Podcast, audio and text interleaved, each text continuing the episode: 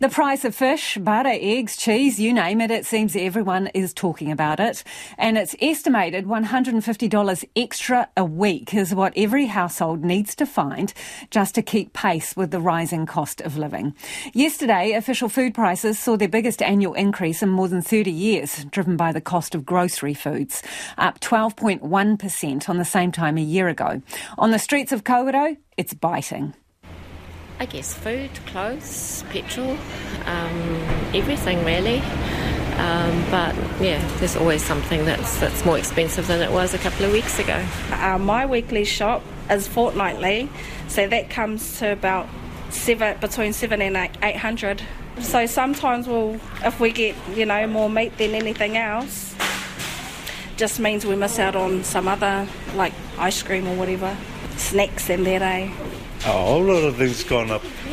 Uh, petrol, cost, and the food, and the rent. well, I'm trying to grow an awful lot more fruit and vegetables myself. Yeah, so yeah, it's it's affecting everybody. Uh, making sure that when you do actually use the car, you use it for more than one thing at a time, not going into town too often. I have dogs and cats, so I used to give them a lot of um, shop bought treats. Uh, they're just not getting them simple. You know, they don't need them. We have we have a garden and we do pretty well out of that. And we've also in the last sort of six months or so gotten some chickens. So that's definitely helped a lot in terms of cost because um, we can swap those with people, you know, for other bits and pieces that we might need.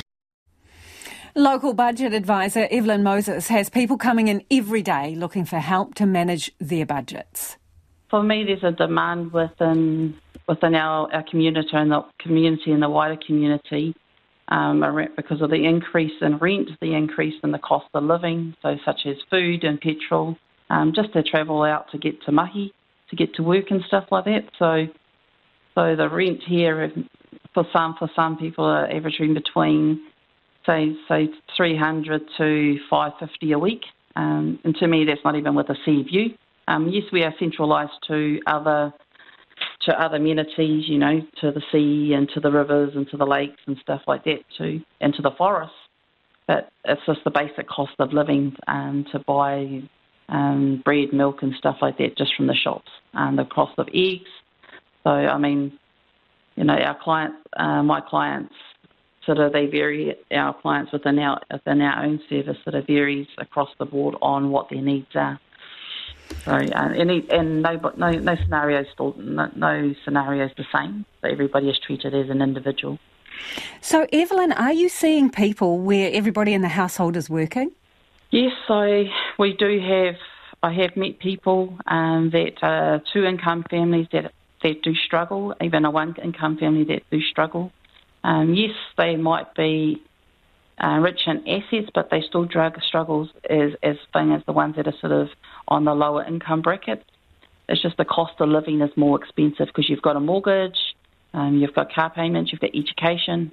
So it's not just food themselves. So some of those ones, and one thing I find is that they're too proud to ask for for help, for a handout. You know, for a hand up, they look at it as that they're too whakama, too embarrassed to to reach out.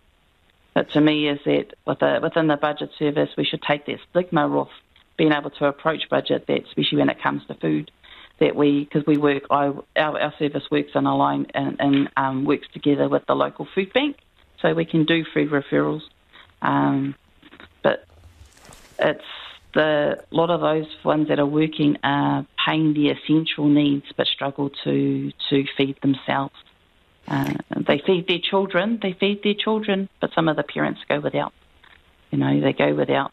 As long as their children are fed, their clothes, they go to school, um, they pay, you know, pay their mortgage, but the financially the the shoot, the, the budgets are tight. Budgets that, are tight. That's pretty sad, Evelyn. I mean, what else, in your experience, are people cutting back on? Um, food seems to go back. Uh, food seems to be the first thing to go. So you like the food, um, especially if you're working, even if you're part time working, full time working. Uh, so the insurance, so the you know people sort of tend to sort of not worry about paying their insurances. They might pay their rent, they pay their mortgage, um, and all those things, but they might not be able to pay their rates. So their rates might go to the wayside. Their house insurance they might lapse. So vehicle insurance, um, you know, and let alone um, getting their vehicles warranted and registered. So the warrants and regos are because of the cost of repair, but in order to um, to get to to get to work, they need a you know, need a vehicle. But some of them are sort of pushing those boundaries where they're driving illegally, so it causes that thing of getting fined. So it puts them all in a financial burden or uh, slump, shall I say. Yeah, and, and you talked about the mahi, Evelyn. It's difficult for people if you don't have a car to get to some of the work that's on offer in your area, isn't it? Um, yeah, um, it is difficult for some, but um, you know, there's it's that um, looking at other options. So when I say talk about other options, it's about you know everybody has their realities or what's impacted them and what puts that hardship on them for whatever reason. So everybody has an option. So whether you look at carpooling with some another another group of people, the people that works in the same area, um, you know, if you're working locally, like walking, you know, um, other means of transport. So that's there is options, but it's still you still have to get past the employ, you know, getting being offered a, a position to work in the in those places. And that was budget advisor Evelyn Moses.